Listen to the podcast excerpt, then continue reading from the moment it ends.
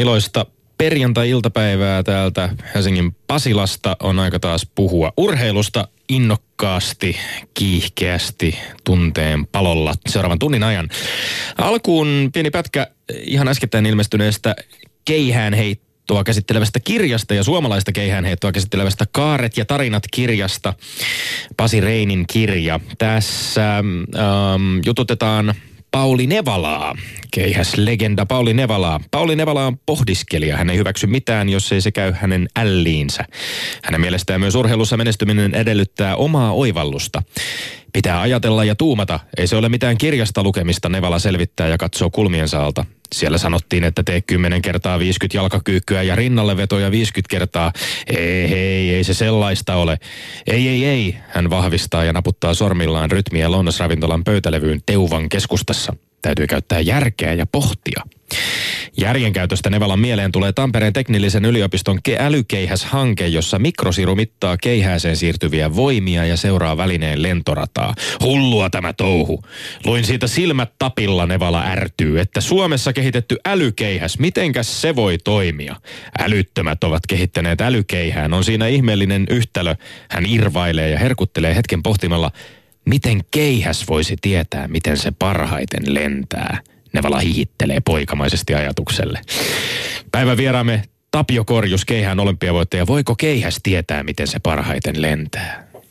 Joo, kyllä tota, erittäin hienosti Pauli kyllä kuvaa niin tätä tematiikkaa tuossa. Hieno kappale, kappale ja tota niin, tuossa kirjasta. Tämähän on lainausmerkeissä tämä älykeihäs. Että tota, se teknologia, joka keihän sisään on viritetty tässä, tässä projektissa ja hankkeessa, niin sehän vaan ikään kuin lukee niitä ilmiöitä, mitä vetovaiheessa ja keihään lentovaiheessa sitten tapahtuu. Ei se äly korjaa yhtään mitään siinä, koska siinä ei ole niin kuin älyä, siinä on vaan mittateknologiaa. Että sillä tavalla mä kyllä niin kuin symppaan tässä kovasti Pauli. Eli ehkä kuitenkin sitten kehitystyö tekee ihminen, joka analysoi tätä keihää Kyllä juuri näin, dataa. että se, se iso data, mikä sieltä saadaan, niin sehän pitää johtaa sitten valmennuksellisia keihäänheitoteknisiin korjauksia ja niin edelleen. Kyllä vain. Keihäsmalleista ja paljon paljon muustakin puhumme ja keihäänheitosta ylipäänsä Tapio Koruksen kanssa hieman myöhemmin. Mutta monenlaista on tapahtunut urheilumaailmassa kuluneella viikolla niin meillä kuin muualla. Muun muassa Suomen kaikkien aikojen tennispelaaja Maila on ripustettu naulaan tai asetettu sinne kentän takalinjalle tällä viikolla. Maailman antidoping-toimisto VADA on esittänyt Venäjän sulkemista yleisurheilun kansainvälisestä kilpailusta. FIFAn korruptioskandaalit sen kuin syvenevät, jopa Franz Keisari Beckenbauer on niihin sotkuihin joutunut mukaan. Saksan jalkapalloliiton toimia tutkittu ja muun muassa bahranilainen ihmisoikeusjärjestö väittää puheenjohtajaksi edolla olevan Sheikki Salmanin syyllistyneen kidutukseen. Tämä menee vain hurjemmaksi ja hurjemmaksi tämä kansainvälinen jalkapallojohtamistouhu. Pekka Koskela ja Mika Poutala ovat Kälkärissä tänä viikonloppuna maailmankapin avausviikonlopun kisoissa mukana ja ja tänään illalla Suomen alle 21-vuotiaiden maajoukkue futiksessa taas vieraspelissä Itävaltaa vastaan, eli karsinnat Puolan EM-kisojen 2017 jatkuu. Ja arvokisoista puheen ollen itse asiassa ensi vuoden Lätkän World Cup tupsahti myös mieleeni, kun näin eilen arvostetun amerikkalaisen Sports Illustrated-lehden julkistamia pohdintoja turnaukseen osallistuvan Euroopan joukkueen mahdollisesta kokoonpanosta. Oli listattu tällaisia nimiä kuin Fredrik Andersen, Roman Josi, Zenos Chara, Christian Ehrhoff, Anse Kopitar, Marian Hossa, Thomas Vane, Lars Eller, Mats Zuccarello. On Sveitsiä, Norjaa, Slovakiaa, Sloveniaa, Saksaa. Tämmöisiä hieman ehkä ei nyt ihan pieniksikään kaikkia voi näitä jää, jääkiekkomaita kutsua, mutta tota, pienempiä jääkiekkomaita. Ja mitä jos tällainen joukkue voittaisikin kaiken? Millaiset olisivat juhlat kyseisten maiden toreilla? Tavattaisiinko toreilla? Onko tämä uusi askel irti urheilun kansallisylpeyteen nojaavasta maajoukkuetoiminnasta jonkinlainen urheilun uusi aika? Kuka tietää? Täällä joka tapauksessa edustetaan edelleen vanhoja, samoja vanhoja jengejä ja toisinaan, vaan ei missään nimessä aina myös niitä samoja vanhoja syvään kaivettuja retorisia poteroita, sillä me olemme Lindgren ja Sihvonen. Ää, Tapsa ja etenkin Tommi, katsokaa tarkasti tänne kehämme synkemmälle puolelle ja hei, saisiko sieltä lennonjohdosta parrasvaloja please vähän tällekin puolelle? Kiitos. Ää, Tommi, katsopas tänne. Mitä sinä näet tässä nyt? Katso, katso. Sinä näet nenän. Onko, onko tämä nenä suora nenä? No se ihan täysin, se ihan täysin suoraksi sitä ei voi kutsua. Tiedätkö, mitä kaikkea siihen on osunut muun muassa? Voi, en, en osaa kuvitella. No, no, lapsena ja nuorena sitä muotoili parhaan kykynsä mukaan maineikas sentteri, veljeni leijonamieli Toni Soosi Sihvonen. Isä Siffa, kevyet mullat, osti aina jouluksi uudet nyrkkeilyhanskat.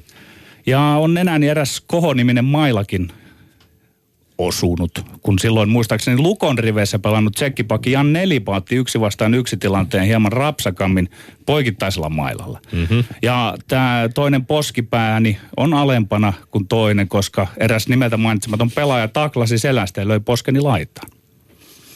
Kovaa hommaa. Tähän väliin Tommi luen unkarilaisen Istvan Eörsin rakkausrunon. Ehjänä minun on vietävä sinut toiselle rannalle – Rakkaat krokotiilit, siepatkaa minut vasta sitten, kuin uin takaisin. Ymmärrätkö Tommi, peli on peliä ja elämä on elämää. Vaikka nyrkki puhuu omaa kaunista kieltään kaukalossa, ei se estä lätkäjätkä olemasta herkkä runopoika. Sä johdat meidän väittelyä 76. Vielä hetken olet mulle hyvä ystävä ja kollega, vaan auta armies, kun kiekko putoo jäähän kello alkaa kiiruhtaa kohti kongin kummahdusta, saat sellaisen karttukylvyn, että tiedät saaneesi. Pudotetaan hanskat. Tanssitaanko? No tanssitaan toki. Eilen pelattiin taas liigassa lätkäkierrosta ja kaikesta päätellen kiihkeen matsi oli Porissa, jossa S ja IFK otti yhteen. S vei matsin kolmannen erän nousulaan 3-2, mutta koska tunnetusti harrastan urheilun parissa, parissa pahan sortista kukkahattuilua, niin haluan puuttua yhteen kovasti huomiota saaneeseen tapahtumaan. Sien ja IFK liigaottelussa taottiin paljain nyrkein Todellinen raskas sarjalaisten taisto. Generous ja Gratton pudottavat hanskat, kirjoittaa Hesarin Heikki Miettinen ja jatkaa. Ensimmäistä erää oli pelattu vain 2 minuuttia ja 31 sekuntia, kun Sien Josh Gratton ja IFK Matt Generous alkoivat kovaotteisen paritanssin. Tanssin, huomaatko Petteri? Petteri Ahomaa ja Kari Kivi TV-lähetyksen päätteeksi puolestaan hehkuttivat verbaaliset touhutipat kielen kärjillään uusintana ruudussa näytettyä nyrkkitappelua näin. Miehekästä meininkiä ja kaksi äijäjoukkuetta otti mittaa toisistaan sekä totesivat pelin päätteeksi matsin ollen hienoa mainosta jääkiekolle. Reilu peli, ei mitään koiruuksia. Tämä siis pelistä, joka varmasti sisälsi kiihkeää tunnetta, mutta myös 138 jäähyminuuttia. Mä väitän, kongin kumahtaessa, että tämä urheilumedian tapa riemastuttavasti hehkuttaa näitä lätkän näkki, nakkikioski kahakoita on sairas ja naurettava tauti, josta toimittajien pitäisi päästä eroon saman tien. Missään muussa pallopelissä pelaajien välisiä nyrkkimatseja ei tällä tavalla katsottaisi, vaan todettaisiin muutaman pelaajan kilahtaneen täysin käsittämättömästi joutuneen täysin aiheesta ulosajetuksia, ei muuta kuin sanktioita odottamaan. Selitä mulle, Petteri, miksi lätkässä tämä tunne ja sähkö vaatii tällaista typeryyden ylistämistä? Mä väitän heti tuoreeltaan, väitettäisiin vastaan Tommi. Totta kai toimittajien ja asiantuntijoiden pitää kommentoida kutakin lajia sen lajin eetoksen mukaan. Niin muodon sen todenvastaavin argumentein. Tappelut on kiellettyjä jääkiekkoulussa, ne on sanktioitu ja niin muodon ne kuuluvat lajiin. Eihän niitä muuten olisi sanktioitu, jos ne ei olisi osa ja todennäköinen juttu siinä lajissa. Ihan niin kuin kampit on kiellettyjä futiksessa, niistä määrätään vapaareita ja rankkareita, ymmärrätkö?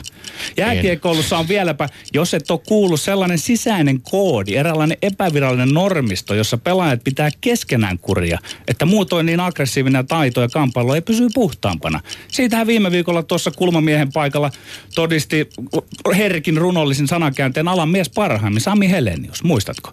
Peli pysyy siistinä, kun jäällä on vähän jöötä. Ja siis palan kukkahattu setä Tommy poskettomaan väitteeseesi. Totta kai Ahomaan Petteri ja Kiven Karin ammattimiehen kun ovat, piti sanoa niin kuin sanovat, koska he ymmärsivät paitsi peliä myös pelin koska... henkeä jonka tuossa äsken vastaan sanottamalla tavalla äsken rautalangasta sulle ja kaltaisellesi solmin. Ei tämä ei tää koske pelkästään Kari Kiveä ja Petteri Ahmaata, vaan ihan kauttaaltaan mediaa. Ja mä en ymmärrä sitä, että minkälaista eetoksen mukaan puhetta, eeto, eetoksen mukaista puhetta on muka se, että, että jäädään jumiin tähän tällaiseen tappeluromantiikkaan. Tähän samaan romantiikkaan, joka saa aikuiset ihmiset tällaisten jopa sovittujen turpaavetokoitosten aikana jääkiekkoareenalla nousemaan, seisomaan ja taputtamaan ja hurraamaan siellä, kun on, heille tarjotaan sirkushuveja. Tommi, sä, Tämä on ihan, ihan sä, sä, sä kuvasit hienosti jääkiekon eetosta sä kuvasit sitä, että miten sitä kuluttava suuri yleisö reagoi näihin tappeluihin. Ja nyt sä oot sitten esittämässä vaatimusta toimittajille asiantuntijoille, että heidän pitäisi jotenkin muuten kuin sen eetoksen mukaan siinä. Minä väitän, että pallopelikulttuuri, joka on tältä osin jääkiekossa sairas, voi muuttua osittain Nyt sen, osittain sen kanssa. Voi muuttua Älä muuta osittain sen väitettä. kautta, että myöskin media puhuu siitä eri tavalla. Ei keskitytä tähän hehkutukseen ja romantiikkaan, kuinka he tanssivat ja kuinka oli tällaista niin kuin miehistä meininkiä ja äijämeininkiä. Se, kun kaksi pelaajaa lyö nyrkein, paljain nyrkein, nyrkein toisiaan jäällä. Ja en Tommi, tiedä, sä olet minkälaisia iskuja, en tiedä, minkälaisia iskuja olet ottanut vastaan, mutta se Sami Helinus oli täällä muuten pari viikkoa sitten, eikä Hei, viime viikolla. hei, Tommi, sä olet nyt viekasteleva ovelikko, kun sä alat nyt yhtäkkiä muutat väitettä kesken En kaiken. Niin muuta, minä laajennan ja syvennän ei, sitä niin kuin meillä on tapana tässä ei, jatkoväännössä. Ei, ei, ei, ei. Nyt, nyt sä olitkin jo muuttamassa niin kuin sitä jääkiekon eetosta. Ensin sä kuvaat sen hienosti ja sitten sä oot sitä mieltä, että toimittajat ei saa ikään kuin uudentaa sitä. No nyt, nyt sä ootkin sitten sitä mieltä, että niiden toimittajien pitää johtaa niitä vankkureita ja muuttaa suomalaisten Olin alusta alkaenkin sitä mieltä, että toimittajilla on osa vastuuta siitä, että millä tavalla näistä tästä ilmiöstä puhutaan. Ja mielestäni se tapa, jolla puhutaan, ei ole terve. No se ei ole sen takia, mutta ehkä siinä on se, että sä et ymmärrä tätä lajia riittävän syvästi. Ja mikä sä olet silloin siitä sanomaan? No olethan sä siitä sanomaan, mutta mun mielestä Mulla on tämä jätetään mikrofoni tänne annettu, niin mä olen siitä varten. sanomaan. No niin. No, onko sulla vielä tähän jotain tavallaan niin kuin lisättävää tai sanottavaa? Ei mä toki haluan kuulla, mitä sulla on seuraavaksi sun omaan mikrofoniin höngittävää.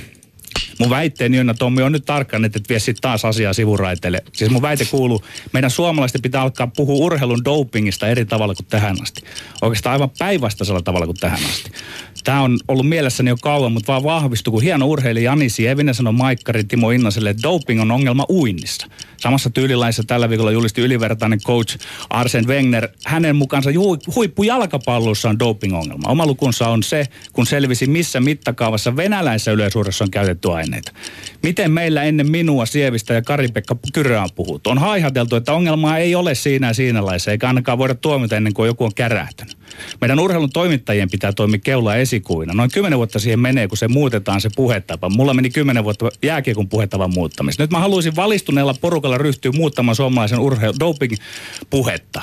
Käykö? Tomi, otetaan nyt, jos me todettiin, että uinnissa, futiksessa, yleisurheilussa on doping-ongelma, niin nyt tehdään yhdessä se, että lausutaan, pohditaan vaikka Teemu Seläntä ja Jarkko Niemisen lajeja, tule mukaan, yhdyt tähän kuoroon.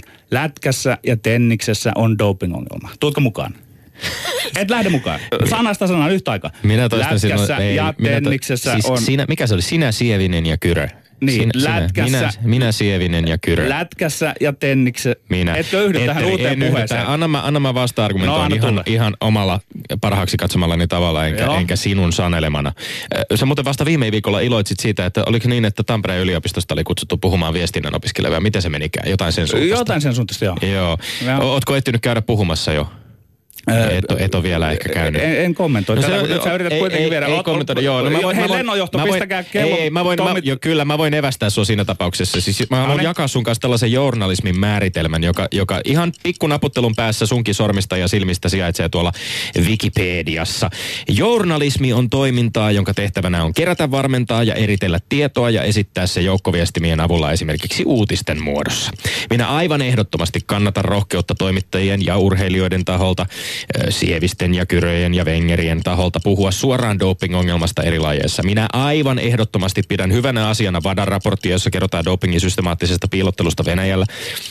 Aivan ehdottomasti myöskin uskon, että ei ongelma rajaudu pelkästään Venäjään tai pelkästään yleisurheiluun. Entistä enemmän resursseja tulee suunnata varan toimintaan antidopingtyöhön kaikilla tasoilla. Entistä useamman tutkivan urheilujournalistin tulisi myöskin pyrkiä selvittämään tätä aihetta, jotta sen purkaminen mediassa ei jäisi pelkästään tämmöisiksi epämääräisiksi Mutta- heitoiksi. Huippuurheilu ytimessä toimivien tai toin, toimineiden henkilöiden väitteet heidän lajissaan on dopingelma, niin tämä on tietenkin tervetullutta, koska perusteetta kukaan ei sellaista varmasti ryhdy väittämään. Mutta mitä sitten? Mitä pitää seuraavaksi tehdä? Tuomita kaikkien lajien urheilijat huijareiksi vai?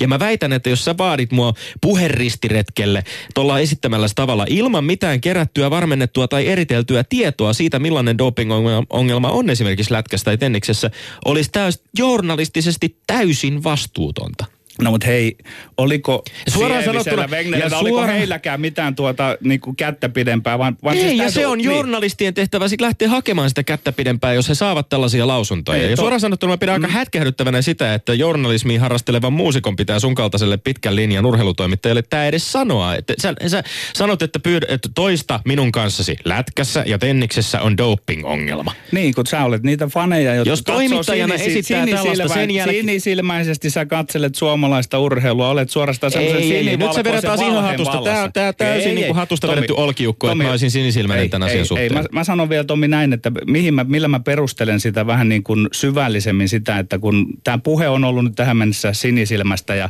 siitä on seurannut tavallaan tämmöisestä yleisestä katseesta moraali.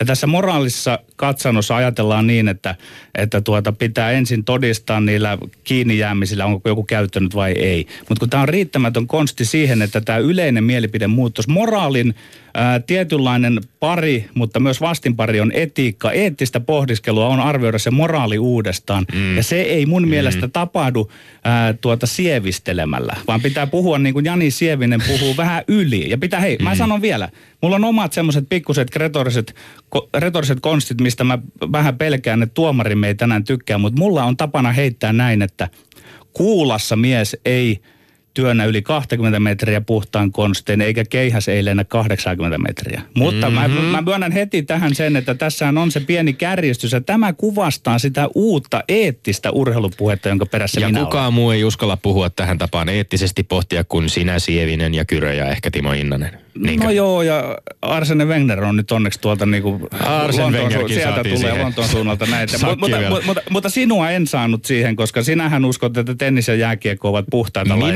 Et saanut toistamaan äh, itse muotoilemasi journalistisesti täysin Olit vastuutonta lausuntoa. Täysin vastuutonta lausuntoa.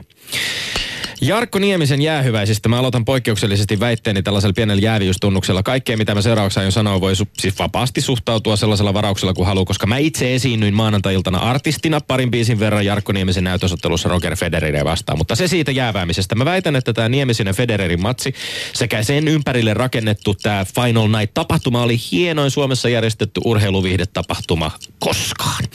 Niemisen omasta toiveestaan hän sai päättää uransa valtavaa mediahuomiota keränneeseen otteluun, jota läsnäolollaan kunnioitti myös kaikkia näköjään menestyneen tennispelaajan Roger Federer. Nämä Niemisen eläköitymispileet olivat yksi hauskat, kaksi liikuttavat ja kovasti illan päätähden uraa kunnioittavat sekä kolme myös urheilullisesti äärimmäisen kiinnostavat ja kovataitoiset, kovatasoiset.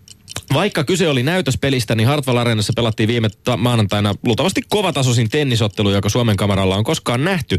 Ja Jarkko Nieminen sai laskea mailansa kentän pintaan juuri haluamallaan, haluamallaan tavalla sekä samaan aikaan 13 000 ihmistä paikan päällä. Heidän joukossaan siis satoja, ellei tuhansia tennisjunioreita ja harrastajia, että pääsi näkemään lähietäisyydeltä, paitsi kuinka Nieminen pärjää Federeri vastaan sen, millainen tämä maailman parhaan pelaajan liike, lyöntitekniikka, koko olemus kentällä on. Tällainen kokemus on taatusti monelle tennisurasta haaveilevalle nuorelle täysin korvaamaton. Tomi, väitän, että tuollaiset bileet on yliammuttua urheilun pintakuohaa suorastaan urheilusta höpö höpöä, Tomi. Me emme sitten moikanneet siellä areenassa. Miksi? Olitko muka siellä? No siksi, että mä ollut siellä paikan päällä juhlistamassa Jarkko Niemisen viimeistä ottelua. Tosi ei mua kyllä kutsuttukaan, mutta ilman mielimurteita sanon, että en mä olisi tullutkaan, mistään hinnasta. Mm-hmm. Sitä taiteilijatommia mä arvostan ja ihailen, joka oli kutsuttu esiintymän Niemisen juhlaan. Mm. Eli sinä ja Karri Miettinen alias palja, pal, Paleface, jos Karrin kuluja ei oteta huomioon. Mutta sitä Tommia mä oudoksun, joka keimaili kamarikatseineen niissä selfie-kuvissa vai mitä ne onkaan, jossa toistensa sivuadjutantit kaulailivat sivuadjutanttiensa kanssa. Keitä teitä olikaan? Nieminen, Linkreeni, Selänne, Pale, Federer, Forsberg. Kovia jätkiä. Mun on kerran pitänyt mennä Virran Pekan kanssa kaljalle hänen laitunsa nokkaan, mutta ei mennyt. Sen lähemmäksi en ole urheiluporukkoja päässyt. Selänteellekin se Jarkon The Final Night oli siis iso juttu. Iso juttu, kuten hän tohonkin haastattelusta toiseen. Isoja juttuja. Ja kai vielä varmemmaksi vakuudeksi siellä häärivät myös Leppilampi ja Mennander, se yksi varaankeruumies. En, mä en pidä tuommoista niinku, tässä urheilu pakenee urheilusta, kun A-urheilua aletaan representoida, eli uudelleen esittää näytöstyyliin. B-urheilijat on tärkeämpiä kuin urheilu, eli tähtikulttia yhytetään ja C, aikuiset miehet hakkaavat toinen toistansa selkään, että tämä on hei iso juttu. No tämä hehkuttaminen tai tämä iso juttu hehkuttaminen tai näiden tähtikultti tai ylipäänsä tällaisten siis selfie-kuvien ottaminen, se, se oli nyt aika niin höpölöpöä tässä sun argumentoinnissa. Tässä oli joku yksi pieni pointti Ai, kuitenkin. Tässä oli yksi pieni pointti kuitenkin, joka oli ihan aidolla tavalla kiinnostava, eli tämä urheilun representoiminen, uudelleen esittäminen niin. Näytöstyyliin. Niin. Koska sinä meinasin kysyä sulta, että olitko paikalla tai katsotko televisiosta? En, Luultavasti en. et. Et kumpaankaan. Mm. Ja, ja mun mielestä on siinä, siinä tapauksessa äärimmäisen kiinnostavaa, että, että jos arvioidaan vaikkapa tätä näytösottelua, jonka Nieminen ja Federer pelasivat, niin paitsi että tässä tapahtumassa ylipäänsä niin kuin oli valtava määrä tällaisia niin kuin urheiluun ja urheiluviihteeseen liittyviä hienoja tunteja, ilo, tunteita, iloa, riemua, liikutusta, myöskin yhteyttä, joka syntyy urheilijoiden ja yleisön välillä. Vähän niin kuin ne voi syntyä vaikkapa jossain konsertissa keikalla. Mutta myöskin siinä oli tämä Eli ottelu. karataan urheilusta. Myöskin siinä Jaa. oli tämä ottelu, joka toki oli näytösottelu, jossa ei ollut sen kummempia Mut panoksia. Mutta väitit, että se on kovatasoisin tennisottelu, Se oli äärimmäisen kovatasoista ja hienoa tennistä seurata. No todennäköisesti. Mä, niin. mun, mun tennishistorian tuntemukseni saattaa olla vajavainen tässä suhteessa, mutta jos mä rupesin miettimään, että, että jos tämä on ensimmäinen kerta, Nyt kun kaikkien aikojen pelaaja on ensinnäkin pelannut Suomen kamaralla, maan kamaralla, niin. ja sitten pelannut mm. tällaisen matsin, jossa aivan selvästikään mm. hän ei ollut valmis mitenkään niin kuin antamaan Jarkon voittaa. Joo. Niin kyllä tässä käytiin ihan siis mielettömän hienoja palloralleja ja hyvää tennistä, vaikkakin kenttäolosuhteetkin Tommi. oli haastavat. Kenttä oli nopea ja se vaikutti Tommi, siihen, millainen su- peli Sulle aina kovaa urheilua on se, kun siellä selässä on se joku nimi, on se Federer. Ei, ei, ei, Ilman, ei, tämä ei pidä paikkansa. Tajuat sitä, että kun pelataan tämmöisen näytösottelun hengessä, niin eihän se tietenkään ole läheskään parasta tennistä, mitä Suomessa on pelattu. Ja sit kun sä no, jos, sana... jos olet itse tätä mieltä, niin kerro mulle, milloin on pelattu kovempaa tennistä, parempaa, parempi tasosta tennistä. Öö, mä voin sanoa semmoisella urheilukokemuksella, että silloin kun pelataan missä laissa tahansa näytösottelu, niin mm-hmm. se, ei mhm. ole, se on jo lähtökohtaisesti mahdotonta, että se on, koska silloin siinä ei... Eli olet sitä mieltä, että ei, eivät ei ole, pelaajat eivät ole tosissaan. Niin, ei, niin, se, niin, tietyllä lailla ovat ehkä tosissaan. Ovat, Kyllä olivat tosissaan. Joo, nämä, ei. nämä pelaajat, jotka on tunteneet toisensa no, vuosikausia, niin, pelanneet toisensa, niin, niin, toisiaan Tommi, vastaan lukemattomia kertoja. Tommi, sä nyt lähdet väittää ihan väärää asiaa sen takia, että sä et tajua sitä, että urheilla ei voi näytösottelu hengessä tosissaan. Silloin se ei ole. Hei, mä, olisin, mä sanon vielä sen, että mitä mä olisin kunnioittanut, ja sitten mä olisin tullut paikalle, jos tämmöiseen otteluun ei olisi roudattu Niemistä ja Federeria vastaan näitä Ö-luokan pelaajia, vaan olisi tuotu vaikkapa Leo Paliin, Olli Rahnasto, Veli Pal- Paloheimo, Ku, Nanne kyllä, Daalman. Kuule, Tämmöiset, näitä, se olisi luonut kulttuuria. Näitä tenniskulttuurin Suomen uranurtajia oli kyllä myöskin paikalla, paikalla tässä tapahtumassa. Se, että oli tämmöinen näytösluonteinen nelinpeli, jossa Forsberg ja Selänne oli mukana, on ihan oma lukunsa. Mutta se, mä oon puhunut lukemattomien tenniksen harrastajien kanssa, jotka sanoivat, että se oli ihmeellistä ja uskomattoman hienoa. Ja ajattelen niitä junioreita, jotka on päässyt lähietäisyydellä vaikka pallopoikina toimiessaan, päässyt seuraamaan Federerin liikettä kentällä, päässyt seuraamaan sitä ottelua, jossa he ei todellakaan mitenkään löysirantein antanut Jarkko Niemisen voittaa, vaan pelasi paikotellen ihan tosissaan. Ja mä haluan tähän loppuun nyt, tämä on no, hieman poikkeuksellista. Me voidaan, tässä on jo niin kuin, tuomarin kohdalla tämä katkee jo tähän, mutta mä haluan lukea vielä tällaisen pätkän, jonka olen itse suomentanut kirjailija David Foster Wallacein New York Timesiin 2006 kirjoittamasta artikkelista. Ihan sama. Federer as religious experience, eli Federer uskonnollisena kokemuksena. Mä oon kääntänyt sinua varten pienen pätkän tästä. Oi, oi, Hänen ennakointinsa ja kenttätuntemuksensa ovat toismaallisia. Hänen jalkatyönsä lajin parasta. Hän oli ihmelapsi myös jalkapallossa. Kaikki tämä on totta. Ja kuitenkaan mikään tästä ei varsinaisesti selitä mitään tai herätä sitä kokemusta, jonka tämän miehen pelaamisen katselemisesta saa. Hänen pelinsä kauneuden ja nerouden todista, todistamisesta omin silmin. Esteettistä puolta on lähestyttävä sivusuunnalta, kiertää se puhumalla, yrittää määritellä se sen kautta, mitä se ei ole. Ja yksi asia, mitä se ei ole, on television kautta välittyvää ainakaan kokonaan. Televisiossa tenni, televisioidussa tenniksessä on etunsa, mutta näillä eduilla on haittapuolia. Ja päällimmäisenä niistä on tietty intiimiyden illuusio. Television hidastukset, lähikuvat ja grafiikat tekevät katsojista niin etuoikeutettuja, että me edes ymmärrä, miten paljon TV-lähetyksessä katoaa. Ja yksi osa siitä, mikä katoaa, on huipputenniksen puhdas fyysisyys. Käsitys siitä, millä nopeudella pallo liikkuu ja pelaajat reagoivat. Kyllä tämä sijaitsee vähän kaukana urheilusta. Mä haluan, että Tuomas Kyrö kirjoittaa. Tämä on urheilua uusiksi. ja estetiikkaa. Ylepuheessa Lindgren ja Sihvonen. No niin, Tapio Korjus, saat nyt toimia tuomarina. Hieman mit... kohtuuttoman niin. pitkäänkin olet joutunut tätä vääntöä kuuntelemaan. Niin, tuomarina ja mittamiehenä, että kummanko keihäs lensi tällä kertaa pidemmälle tässä kolmen heiton kisassa. Kiitoksia Tommi ja Petteri. Nautin jokaisesta sekunnista. Oi. Tämä oli hieno, hienoa ja tota niin, tämä tappelu, toimittajan tapa jääkiekko tappeluista kirjoittaa, niin Mä annan vahvat plussat tässä Petterille siitä, että kyllä, tappelut kuuluu lajin eetokseen ja ne kuuluu sinne, sinne osana sitä kovaa lajia. Kovaa pitää pelata, saa pelata, se on ihan ok, mutta sitten taas tämä tavallaan, että jos siitä rupeaa muodostumaan ikään kuin hyväksytty tapa, tapa niin kuin käsittää liian voimakkaasti tätä lajia, ja, ja varsinkin jos toimittaja rupeaa sitä alleviivaamaan ja, ja, ja runollisesti sitä kertomaan, niin, niin tota, siinä menee oikeastaan mulla se raja. Että mulla niin tässä kohdassa rasti livahtaa nyt sitten Tommin sarakkeeseen. Sitten kuitenkin. Hyvä, sitten hyvä. kuitenkin. Ei auta kuin hyvä. Kyllä, kyllä. Mennäänkö sitten kakkoseen vai kolmoseen? Tässä saa järjestyksenkin valita aivan Joo. haluamallaan tavalla. Doping puhetapa. Nyt äh, tässä, tässä mä annan Petterille pisteen. Mm. Vaikka väitätkin, ettei 80 voi heittää ilman dopingia. Mutta vähän selitin kyllä, että missä Selitit, joo. Ymmär, ymmärsin pointin mm. hyvin ja, ja tota, mä oon samaa mieltä sieltä, mieltä vaikka tota, siis itse asiassa Tommin retoriikka oli parempi tässä kyse, kyseisessä kohdassa. Siitä tulee niin kuin tämmöisiä niin kuin jonkunlaisia sivupisteitä. Sympatia. Saat laittaa Sympatia. sympatiapisteitä. Joo, kyllä. kyllä. ehdottomasti ja, ja tota, pitää, olla va- pitää olla hyvin varuillaan, Petteri, siinä, että tämmöinen niin kuin, on, on aika itsemurha puhua dopingista ilman faktoja. Se on niin kuin nähty tässä maailman sivu. Mutta se, sitä me, sitä, tota, siitä meidän pitäisi puhua ja, ja ymmärtää, että doping on ongelma se on ongelma ja sen eteen niin kuin siitä pitää pystyä puhumaan. Et sillä tavalla mä kyllä mä tämän niin kuin puheen muuttamiseen myöskin. Et se, ei, ei, se, ei se tarkoita, että tässä kohdassa to, Petteri Sihvonen käyttää dopingia, jos mä sanon, että radiotoimittajien keskuudessa doping on ongelma. Totta. eli eli tä, tästä pitäisi niin kuin puhua, mutta sitten, että mitä puhutaan, millä tavalla puhutaan siitä koska tämä niin ongelman tunnustaminenhan johtaa vasta sen ongelman parantamiseen. Että et me käsitellään sitä niin liian, liian ulko, ulkoisesti. Olisiko sitten niin, että mä ymmärrän sen, että esimerkiksi nimillä ei oikein voi puhua, koska silloin mulehdetaan, ne voi sanoa, että niin rikosoikeudelliselle puolelle. Niin, siinä muljahdetaan niin, niin Kyllä, mutta entä sitten, että jos, jos niin tavallaan kohdistaa sen urheiluun laajemmin ja lajeihin, on, on, onko, ollaanko Kyllä silloin voi. Mun mielestä voi, mun, mun mielestä voi ilman muuta niin kohdistaa, koska ei, ei tässä niin kuin, tässä äh, niin ilmiössä kukaan tai mikään laji, ei kukaan urheilija tai mikään laji ole niin kuin pää, pääse ää, niin kuin välttämään sitä. Puhtain paperein. Pu, niin, niin ei mm, pääse täysin. puhtain paperein, mm.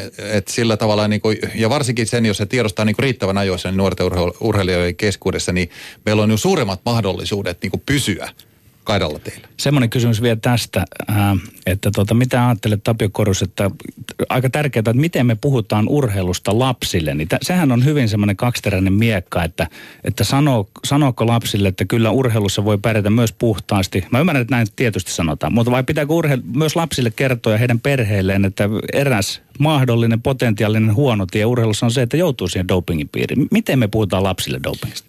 No tota, mä en missään, missään olosuhteissa, niin mun suustani ei tule sellainen lause, että tässä on yksi potentiaalinen tie, tämä dopingin tie. Että, että kyllä se kuitenkin sen verran, sen verran karuja ko- kokemuksia tai historiata on, on omankin elämäni aikana nähnyt, että, että missään tapauksessa en suosittele. Että paljon kunniakkaampaa on tulla ja hienompaa niin kuin ihmisen loppuelämänkin kannalta tulla vaikka kymmenenneksi maailmanmestaruuskisoissa puhtaasti kuin olla mitalleilla mm. doubattuna. Mm.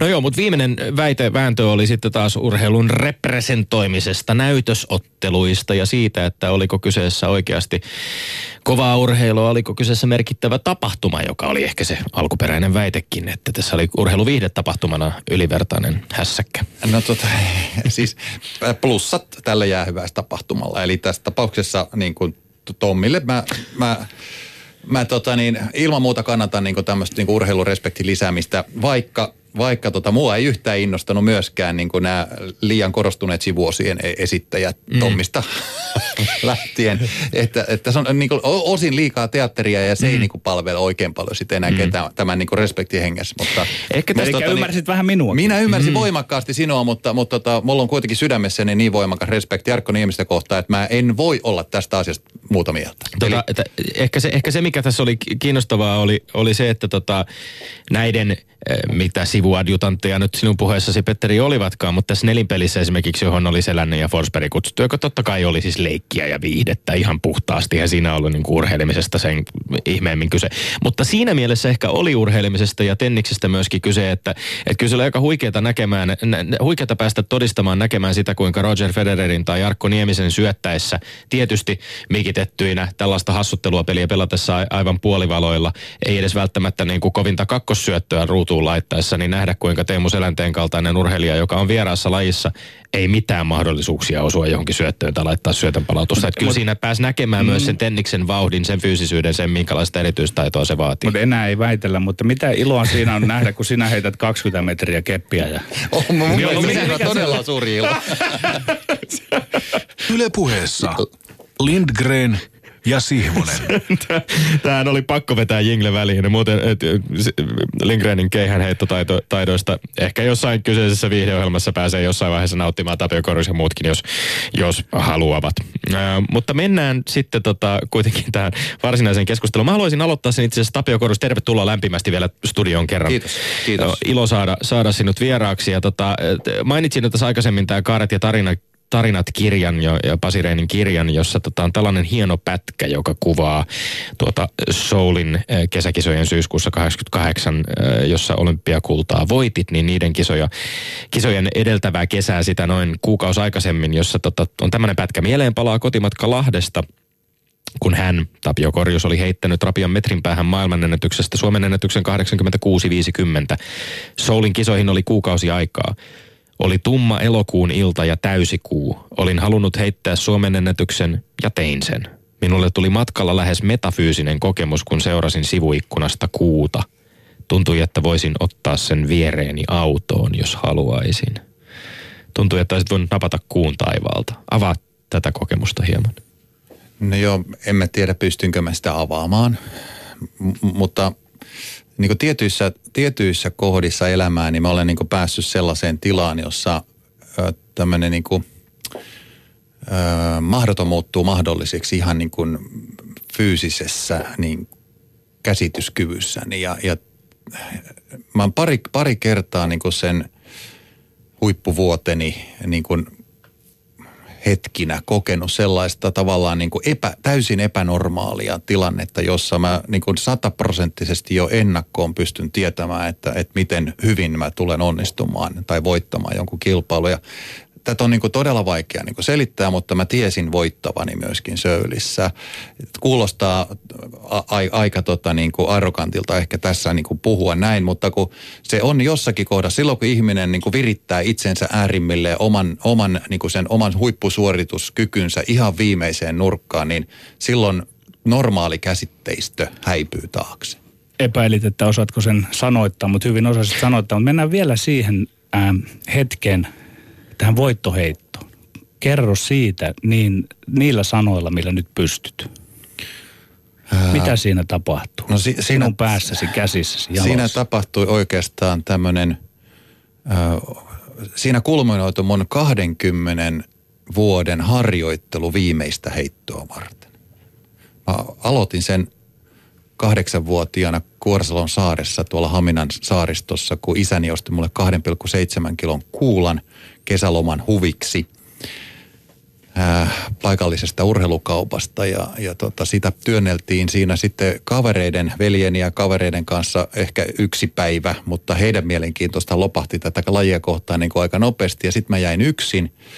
Ja tota, mun piti keksiä jotain, että, että millä tavallaan niin se kisa siinä jatkuu. Ja se, mä, mä, mä olin vuoron, vuoron perään sitten aina joku maailman sen hetkisistä huipputyöntäjistä. Siellä oli Randy Matsonia USAsta ja Jay Silvesteria ja Ricky Bruhia ja Seppo Simolaa ja Bo Grania ja Matti Yrjölää sitten siinä kisassa mukana. Jokaisella omat ikkunsa ja, ja tota, eli mä, mä työnsin siis kymmeniä kertoja niin kuin siinä kilpailutyöntöjä ja sitten mä työnsin aina sen viimeisen kierroksen, jonka aikana jokaisen työntäjän oli parannettava omaa suoritustaan pärjätäkseen siinä kilpailussa. Ja, ja tämä nyt on, se on niinku tavallaan startti ja yleensä se piti vielä mennä silleen, että se suomalainen Matti Yrjölä, joka työnsi viimeisenä, niin se työntää sillä viimeisellä kaikista ohi. Ja tota, jos ei se mennyt, niin sitten mä työnsin niin, kuin, niin sanotun Yrjölän ylimääräisen kierroksen siinä kilpailussa, että mä sain niin sen suomalaisen kärki.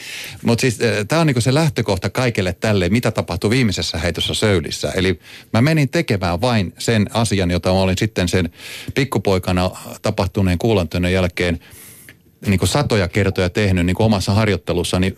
Viimeisenä vuonna vaikka Lapuan urheilutalolla heittäessä, niin sitten kuulaharjoituksia tai hypäyttäessäni loikkaharjoituksia, niin mä pyrin aina viimeisellä harjoitussuorituksella tekeen sen päivän parhaan. Ja mä rupesin luottamaan siihen asiaan kuin vuoreen. Ja, ja tota, siinä ei ollut niinku mitään ihmeellistä, että mä niinku jalkapaketissa söylissä heitin viimeisellä sen päivän pisimmän. Niin tämä oli siis uikeata reisilihaksen repeytyminen kolmisen viikkoa ennen olympialaisia ja, ja sitten tämän vamman kipeytyminen, sen läpikäyminen valmentaja, valmentaja Leo Pusan kanssa ja, ja tota, ja, ja sekään ei saanut sitä itseluottamusta, sitä varmuutta sulla sitten säröilemään tai murtumaan. Ei, se on, tämä on niin jälkeenpäin, tämä on vai, tosi vaikea niin kuin edes itse niin kuin allekirjoittaa, että miksei niin tapahtunut.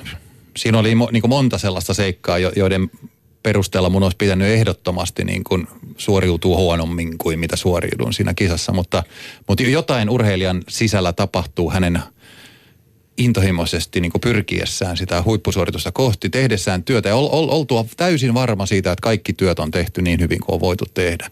Niin silloin, silloin se vaan niin kuin, tavallaan se koko suunnitelma toteuttaa itse. Tapio Korjuksesta ei ole todellakaan pitkä matka suomalaisen suomalaisen keihäänheittoa keihäänheiton tulevaisuuteen, kun kysytään, että millä tulevaisuus näyttää, niin yleensä aika semmoisia leväperäisiä vastauksia. Sanotaan lajin kuin lajin piirissä, että hyvälle se näyttää, että on tulossa niitä ja niitä, mutta vastaapa nyt konkreettisesti? Mitä siellä on Pitkämään ja Ruuskasen takaa tulossa? No Pitkämään ja Ruuskasen takana tai rinnallahan siinä nyt kilpailee Teemu Virkkala ja, ja Ari Manni tällä hetkellä niin kärkiheittäjän ja Lassi Etelätalo on ollut vähän telakalla, mutta nyt on taas päässyt hyvään harjoittelumalliin. Et siinä on niin heti tämmöisiä adjutantteja kyllä, niin kuin, jotka to, hyvin todennäköisesti jatkavat uransa tota, niin Teron ja Antin lopetettua. Et siinä on niin tämmöistä välitöntä ensiapua suomalaisten menestyksen nälkää niin tulossa. Mut, sen jälkeen. Mutta sen jälkeen se, on, se täytyy rehellisesti tunnustaa, että siinä, siinä meillä on aukko. Meillä ei ole niin semmoisia niin huippuhyviä tyyppejä tuossa kaksi kakkosten, kaksi vitosten kohdalla, joista niin automaattisesti voisi pongata ja sanoa, että tosta tulee seuraava pitkämäki. Ja, ja tota, senpä takia sitten meidän pitää niinku katseet siirtää jo sinne nykyisiin niinku alle kaksikymppisiä. Siellähän on ihan ok, ok niinku materiaalia, mutta tää, mä, mä en niinku, mä en millään haluaisi ennustaa nuorista heittäjistä mitään maailmantähtiä vielä, kun mä tiedän tämän lajin raadollisuuden. Että se on yksi harjoitus ja kyynärpäässä napsahtaa ja peli on selvä. Sen takia niin kun, mä, san, mä, mä luon toiveikkuutta, kyllä, on heittäjiä, laji kiinnostaa edelleen, tulee tyttöjä ja poikia lajin pariin ja, ja tota, näin, näin lajia vaalitaan ja hyvää valmennusta ja on hyviä, hyviä harjoituspaikkoja ja ajatuksia. Kaikkea tehdään suomalaisen keheiton kehittämiseksi, mutta – mutta tota, se lopullinen läpimurto tuonne ihan niin kuin 90 tasoon, niin se vaatii sitten kyllä äärettömän paljon myöskin onnea. Tapio Korjus, toistaiseksi viimeinen suomalainen keihäänheiton olympiakultamitalisti. Mä haluan palata vielä tästä mutkan kautta nyt näistä tu- tulevista toivoista puhuttaessa vielä hetkeksi takaisin sinne vuoteen 88 ja siihen henkiseen valmistautumiseen. Tässä kirjassa, kirjassa myöskin on, on tota mainittu tämmöinen henkinen sodankäynti ennen tätä kisaa. Tässä, tässä kirjoitetaan näin. Korjus keksi heittää sepeliä vastustajien henkisiin rattaisiin, kun finaaliin valmistautuvat heittäjät kutsuttiin bussiin, joka oli lähdössä Olympiastadionille. Hän ei totellut. Oli 34 astetta lämmintä, viivyttelin ulkona vilpoisessa tuulessa 5-10 minuuttia, kun muut jo istuivat kuumassa bussissa, annoin niiden lämmitellä siellä. Nousin kyytiin vasta sitten, kun toimitsijat alkoivat lähes uhkaamalla komentaa. Öö, onko tässä jollain tavalla ehkä, jos tätä tämän päivän näkökulmasta ajattelen, niin onko siinä jonkinlaista ehkä vähän semmoista niin kuin menneisyytenkin kuuluvaa ajan henkeä, vai onko edelleen urheilussa kyse myöskin hyvin voimakkaasti keihänheitonkin kaltaisessa lajissa, jossa nähdään usein kilpakumppanien vähän niin kuin naureskelevan siellä kentällä keskenään ja heittävän juttua ihan maiden rajojen ylitsekin, niin onko, onko tätähän voisi tavallaan tulkita vähän semmoiseksi epäurheilijamaiseksi likaseksi tempuksi myöskin? Sen Onko voi, kaikki sen, keinot sallittuja? Ää, ei, ole, ei tietenkään kaikki keinot sallittuja, mutta siis kilpailussa on kyse kilpailusta ja, ja jos haluaa voittaa, niin silloin pitää pyrkiä voittamaan. Ka, niin kuin, eli virittää itsensä äärimmilleen siihen tilanteeseen, että voi voittaa, vaikka siellä on hyviä, hyviä kavereita on vastassa, mutta, mutta tavallaan niin kuin se reilulla, kovalla pelillä kilpailuhetkellä katsotaan, kuka on kuka. Ja silloin pannaan, niin kuin jokainen panee täyden peli.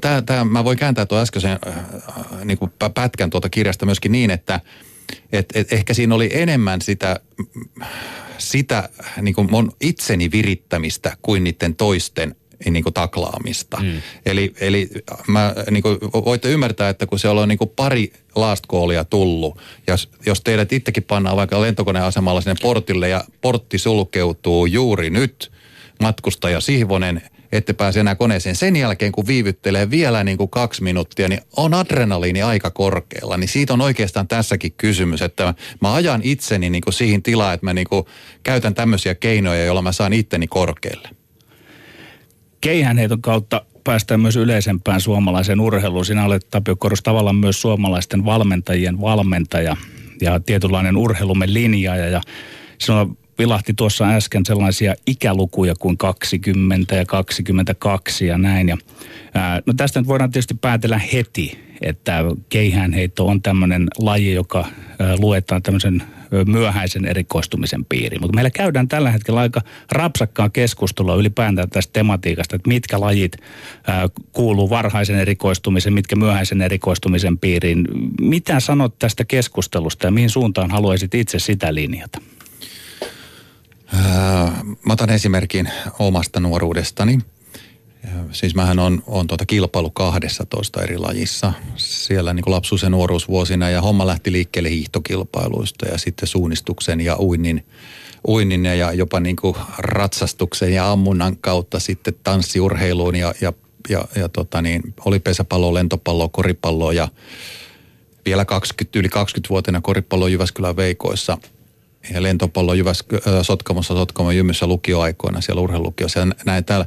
Että tota, tämä on vähän niin kuin sellainen tämä kysymys, että nyt että tämmöisen niin liikuntatieteellisen koulutuksen saaneena multa kysyttiin aikoina, että, että tota, jos saisit niin kuin vaihtaa jotakin niin kuin tässä nuoruutesi urheilussa, että menikö siinä niin kuin kaikki, kaikki niin kuin oikeiden oppien mukaan, että tuliko kaikki niin kuin ominaisuudet ja just lajitekniikat ja muut riittävissä ajoin niin kuin valmentauduttua tai harjoiteltua, niin mun vastaukseni oli silloin se, että tota, että tota, mä oon erittäin tyytyväinen tästä kultamitalista, että en vaihtaisi mitään, että se riittää mulle.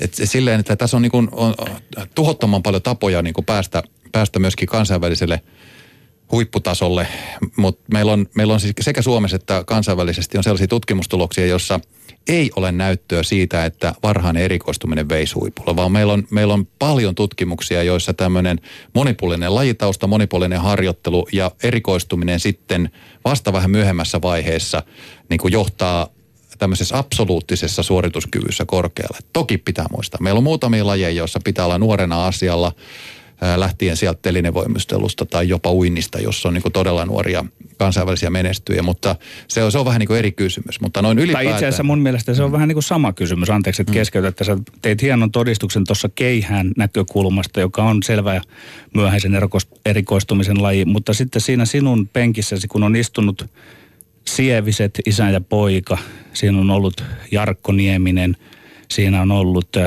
sano, Emma Kimiläinen todisti urheilu, tuota, äh, formulan puolelta, että kartingia pitää ajaa, alkaa ajaa kolmen vuoden iässä ja niin edelleen ja niin edelleen. Äh, Mikael Forsell on kertonut tarinansa, Litmanen on kertonut tarinansa, niin mun mielestä se ehkä vähän liikaa nyt öö, dissaat niitä lajeja, missä on se erikoistuminen aloittava hyvin varhain. Et, et, ymmärrätkö tänne, että on vaarallista tavallaan puhua suomalaisessa urheilujulkisuudessa yhden lajin kautta, vaan nyt, nyt pitäisi tavallaan niin kuin ymmärtää se, että eri laissa todellakin pätee eri jutut. Ja et voi niin kuin tavallaan liikuntatieteellinen sanoa, että se on se monipuolisuus on se ratkaiseva asia. Joo, hyvä, hy, hyvä väite. Hyvä väite. Ja, ja tota, jos me, äh, niin tämä meidän keho ja mieli kehittyäkseen niin kuin huippusuorituskykyiseksi, niin meidän pitää niin kuin muistaa huoltaa huoltaa sitä ja rakentaa sitä monipuolisesti. Sen voi tehdä yhdellä lajin parissa. Ehdottomasti. Sen voi tehdä, kun on viisas valmentaja, vi, viis, viisas, viisas ympäristö ja, ja hyvät olosuhteet. Sen py, pystyy tekemään. Ei se tarvi aina, että sun pitää niin laukata laista lojiin, enkä, enkä sillä tavalla edes pysty suosittelemaan niin omaa historiaani kellekään muulle. Nykypäivänä se voisi olla täysin mahdotonta tai ainakin liian kallista tehdä niin, mutta pitäisi pitää kuitenkin huolta siitä, että motorinen niin kuin kokonaispaketti tulee riittävän vahvaksi, että sitten ne huipulla vaadittavat erittäin extreme niin kuin suoritukset ovat mahdollisia, jotka ei ole mahdollisia sitten, jos on joku, joku fyysisen niin kuin, ö, ominaisuuspaketin osa jäänyt liian heikoksi. Miten tämmöinen urheilupoliittinen näkökulma siihen, että kun kuuntelen sinua ja olen jonkun verran kuunnellut aiemminkin sinua, et ole ehkä lainausmerkeissä pahimmasta päästä, mutta sitten kun tässä on istunut Detmanin Henkka, Henkka on myös sitä mieltä, että tämän monipuolisuuden takana, ja nyt vapautan teidät siitä vastuusta, vaan tunnistatko sen, että suomalaisessa urheilukentässä on tavallaan tällaista kotiin päin vetämistä eri lajien osalta, että, että mikä on se oma laji, niin tavallaan julkisuudessa esityt, esiinnytään sen myötäisesti ja sen ehdolla, mikä palvelee sitä omaa juttua.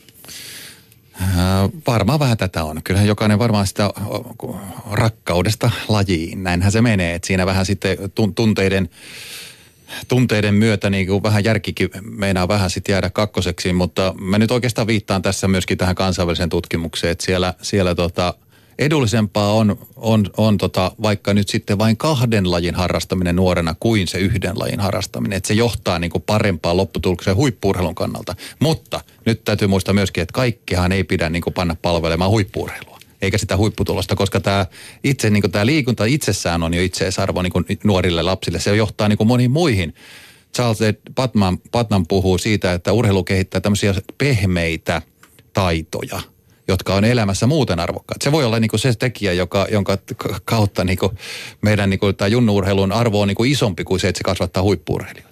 Tämä on äärimmäisen tärkeä pointti. Jos sitä vielä tarkastellaan ihan huippuurheilunkin näkökulmasta, niin voisiko ajatella myös niin, että tämä kuitenkin koko ajan valmennustieto, se ymmärrys valmentamisesta tai ymmärrys harjoittelusta, tutkimus, fysiologinen tieto, kaikki laajentuu, kaikki lisääntyy koko ajan.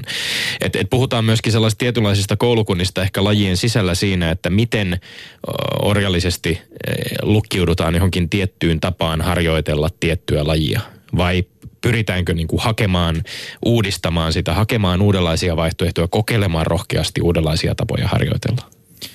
Joo, kyllähän suomalainen niin kuin urheiluvalmennus on, sanotaan, että se käy, käy hyvää keskustelua tällä hetkellä sekä niin kuin kotimaassa lajin välillä, että se myöskin käy, käy keskustelua sitten kansainvälisesti. Meillä on kiinni niin kuin kansainvälisessä maailmassa – se, niin lajit, niin, niin tota, valmennuskeskukset kuin olympiakomiteat ja muut. Että me, me haetaan kyllä, ollaan silmät ja korvat auki kaiken aikaa ja, ja kuunnellaan asiantuntijoita ja mukautetaan omaa harjoittelua sen mukaan, kun nähdään, että mihin maailma, maailma kehittyy ja haetaan niitä. Kyllä mä, mä väittäisin, että meillä on aika innovatiivisia nuoria valmentajia tällä hetkellä, jotka eivät ole kiinni vain jossakin omassa urheiluurassa, vaan heillä on jo koulutusta takana, heillä on näkemystä, maailma on avoin ollaan niin kuin ennakkoluulottomia ja tehdään, tehdään niin kuin antaumuksella hyvää työtä. Että kyllä, sit, kyllä sitä löytyy niin uudistumiskykyä. Jos Tapio Korjus valta olisi sinulla, kuten se ainakin jossain määrin on, niin tahtoisitko, että me Suomessa huippuurheilun osalta keskityttäisiin vain muutamiin lajeihin, kaikki voimavarat muutamiin lajeihin, vai pitäisikö edelleen mennä tällä aika laajalla paletilla, millä on tähän asti mentykin?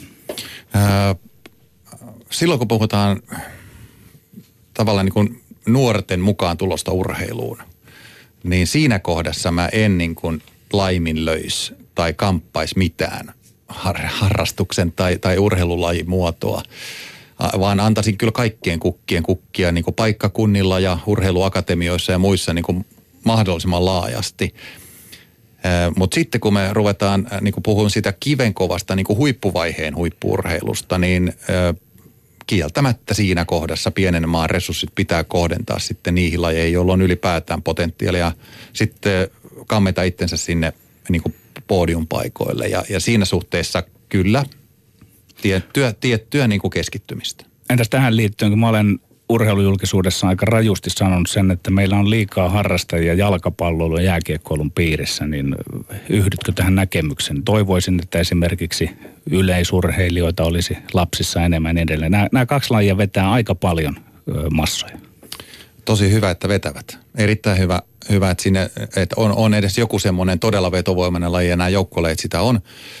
Ehkä semmoisen, parannuksen, jos tähän niin systeemiin tai tähän meidän urheilusosiaaliseen ympäristöön tekisi, niin on se, että, että kun joka tapauksessa sitten se joukkueella, näiden isojen joukkueiden harrastaminen hiipuu mentäessä sinne niin kuin 14, 15, sitten varsinkin kun mennään niin kuin P- ja A-ikäisiin, niin sieltähän putoo sitten niin kuin iso määrä pois, kun ei enää olekaan joukkuetta niin kuin alla.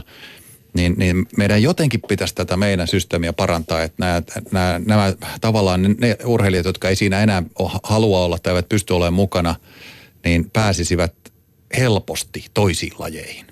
Ja se on, se, sitä systeemiä meillä ei ole. Me ollaan niin kuin siilouduttu sen verran pahasti, että me, me on vaikea vaihtaa lajia niin kuin tuossa 15-ikäisenä.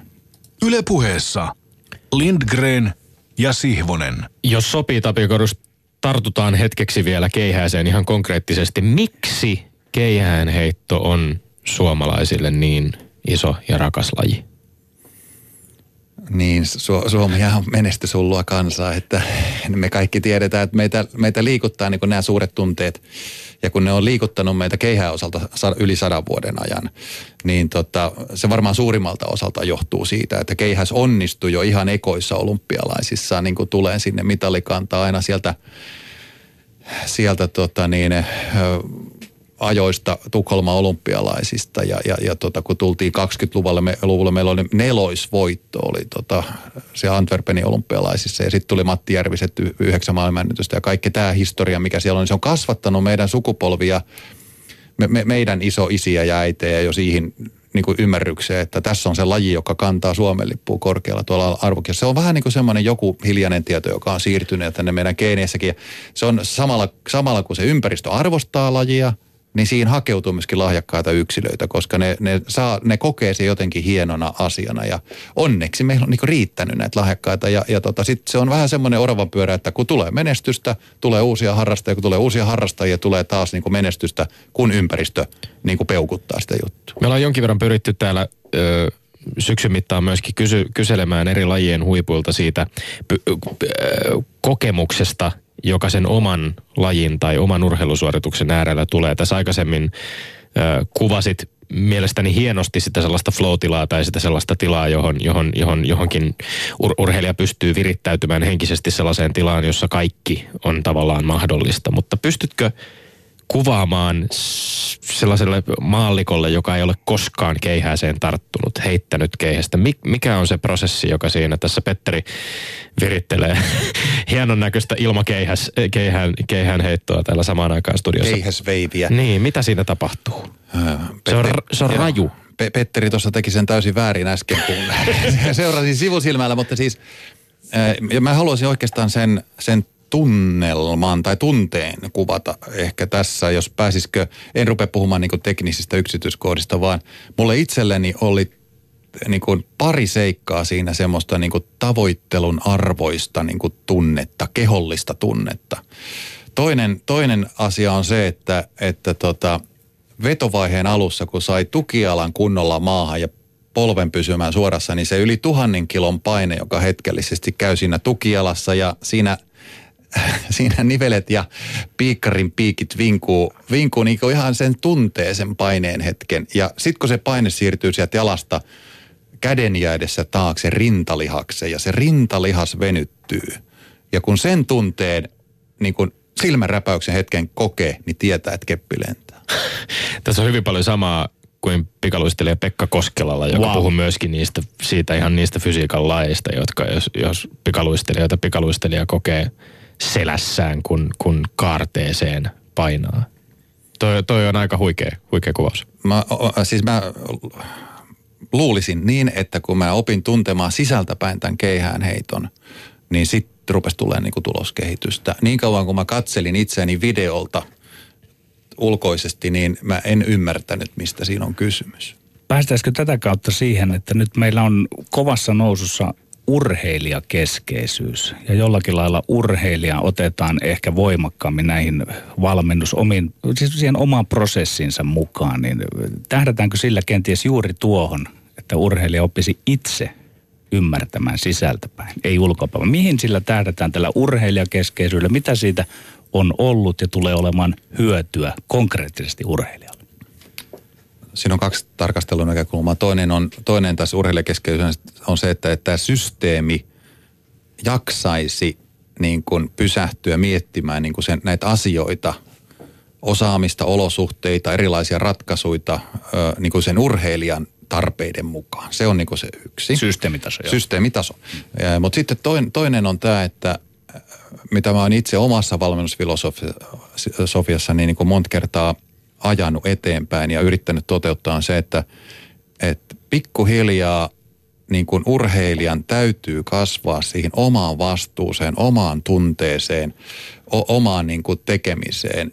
Ja vasta sitten se voi yltää niin kuin todella koviin suorituksiin. Eli, eli niin kauan kuin se on vaikka niin kuin siinä valmentajan – valmentajan puheessa tai valmentajan ää, napanuorassa se urheilija tiukasti kiinni, niin niin kauan se ei pääse koviin suorituksiin. Eli se, se, tavallaan se sisäisen kasvun prosessi on tässä ihan yhtä tärkeää urheilijakeskeisessä ajattelussa. Mitä se voisi olla konkreettisesti? Onko se sitä jotain, että välillä urheilija jätetään silleen?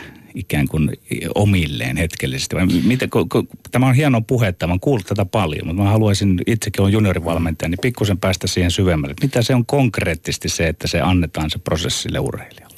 No, no mä otan esimerkki tässä, ehkä se kertoo jotakin. On, mulla oli niin kuin, oma valmennettavani Mikael Engberg silloin 90-luvulla, niin, niin tota, meillä oli erittäin, erittäin hyvää niin yhteistä kasvua ja, ja mä lu, luulin onnistuneeni ja luulen onnistuneen aika hyvin siinä, että, että se Mikaelasta tuli todella kova niin kuin kilpailija arvokisoissa. Ja, ja se, siihen johti niin kuin tietyt toimenpiteet. Mä äh, ehkä hänen toisenlaisten halustakin huolimatta, niin laitoin hänet niin kuin ensimmäisiin kansainvälisiin kilpailuihin menemään yksin.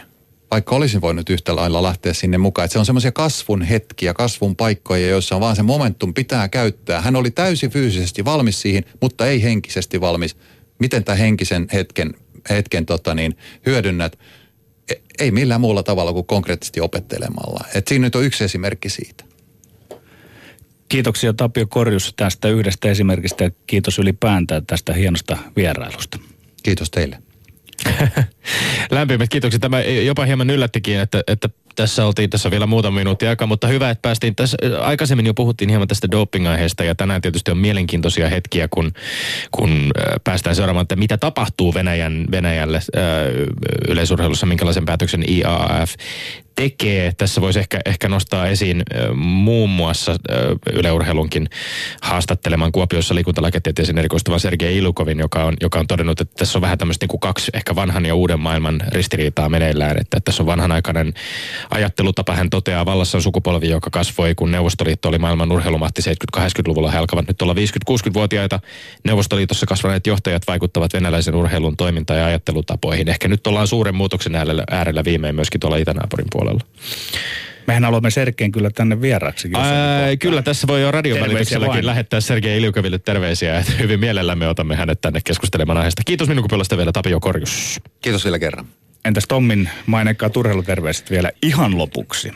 Tätä minä tässä loppuun kovasti pähkäilin, että minne, minne suuntaan niitä pitäisi lähettää. Pitäisikö niitä lähettää pikkuhuhkeille vai pitäisikö niitä lähettää Espoon Masikselle eli Bluesille, jossa on niin kovin, kovin, kovin ikäviä juttuja tuolla lätkän puolella taloudellisia ongelmia. Ehkä lähetetään tällä kertaa kuitenkin tuonne es- Espooseen nimenomaan. Toivon tietysti, että pikkuhuhkeat pärjää Itävaltaa vastaan, mutta espoolaisille, tämä on vetoomukseni kaikille espoolaisille. Käykää nyt ihmeessä seuraamassa niitä pallopelejänne lajista toiseen. Teillä on hieno kaupungin tapainen ja siellä on hienoja joukkueita. Tukekaa niitä. Me olemme Lindgren ja Sihvonen ensi viikkoon. Kuulemiin.